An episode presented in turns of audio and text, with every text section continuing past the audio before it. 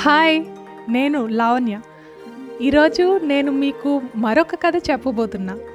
ఈ కథని మన సబ్స్క్రైబర్లో ఒకరు పంపించారు. ఇలాగే మీరు మీ కథలను అనుభవాలను మీరు తెలుసుకున్న విషయాలను నా ఆలోచనలు ఛానల్ ద్వారా తెలియజేయాలనుకుంటే కింద డిస్క్రిప్షన్లో ఉన్న వాట్సాప్ నెంబర్ ఆర్ జీమెయిల్ ఐడికి పంపించండి. ఈరోజు చెప్పే కథలోకి వెళ్ళే ముందు ఒక రిక్వెస్ట్. కథ పూర్తిగా వినండి. నచ్చితే లైక్ చేయండి షేర్ చేయండి. ఇటువంటి కంటెంట్ కోసం నా ఆలోచనలకి సబ్స్క్రైబ్ చేయండి. ఇంటికి వెళ్తున్నా నడుచుకుంటూ దారిలో ఒక కరెంటు స్తంభానికి ఓ కాగితం కట్టు ఉంది. ఖాళీగానే ఉన్నాను కదా అని దగ్గరికి వెళ్ళి చూసా. దయచేసి చదవండి అని రాసుంది. దాని మీద ఈ రోడ్డులో నేను నిన్న ఒక యాభై రూపాయల నోటు పారేసుకున్నాను. నాకు కళ్ళు సరిగా కనబడవు. మీకు దొరికితే దయచేసి ఈ అడ్రస్ దగ్గరకు తెచ్చి ఇవ్వగలరు. దయచేసి ఈ సహాయం చేయండి అని రాసి ఉంది. నాకు ఎందుకో ఆ అడ్రస్ ఉన్న చోటుకి వెళ్ళాలనిపించింది. అడ్రస్ గుర్తుపెట్టుకున్నాను. అలా నడుచుకుంటూ వెళ్తూ ఉన్నాను. అది ఆ వీధి చివరన ఉన్న ఒక పూరి పాక. దగ్గరికి వెళ్ళి పిలిస్తే పాకలో నుండి ఒక వృద్ధురాలు వచ్చింది. ఆమెకు కళ్ళు సరిగా కనబడవేమో. ఆ పాకలో ఒక్కరితే ఉంటుందని అర్థమైంది. చేతి కర్ర సహాయంతో తడుముకుంటూ బయటకు వచ్చింది. దానికి నేను ఏం లేదమ్మా. నువ్వు పోగొట్టుకున్న యాభై రూపాయల నోటు నాకు కనిపించింది. ఇది ఇచ్చి పోదామని వచ్చాను అన్నాను. దానికి ఆమె కంటతడి పెట్టుకుంటూ బాబు ఇప్పటికీ ఇలా దాదాపు యాభై నుంచి అరవై మంది వచ్చి ఒక్కొక్కరు ఒక యాభై రూపాయలు ఇస్తున్నారు.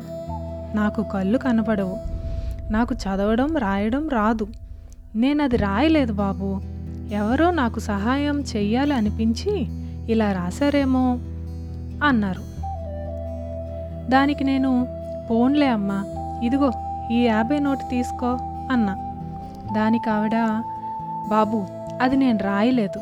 నా ఇబ్బంది చూసి ఎవరో మహానుభావుడు ఇలా రాసిపెట్టి ఉంటాడు. వెళ్ళేటప్పుడు అది కాస్త చించే బాబు అన్నారు. దానికి నేను ఆమె ఇలాగే అందరికీ చెప్పి ఉంటుంది. ఒక్కరూ చించేలేదు. ఆమె రాయలేదు. ఎవరో ఆమెకి సహాయపడడం కోసం ఇలా రాశారు. అనుకుంటూ ఆ రోడ్డును వెడుతున్న ఎందరిలోనో కొందరు అది చూస్తారు.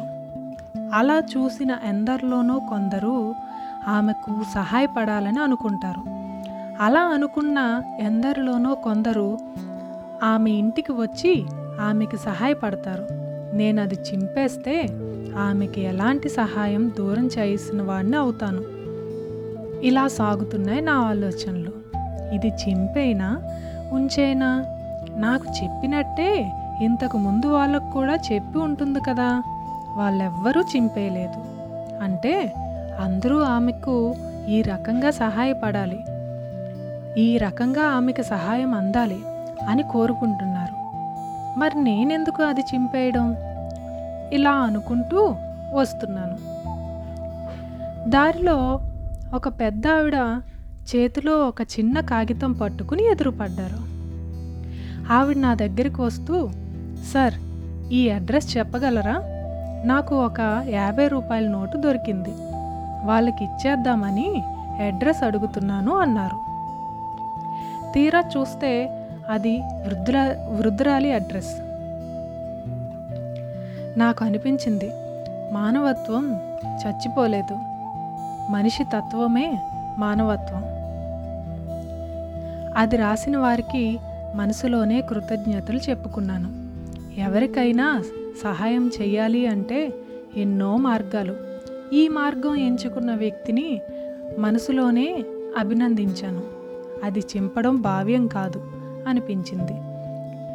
నేను అది చింపేయాలా? అలా వదిలేయాలా? వదిలేశాను.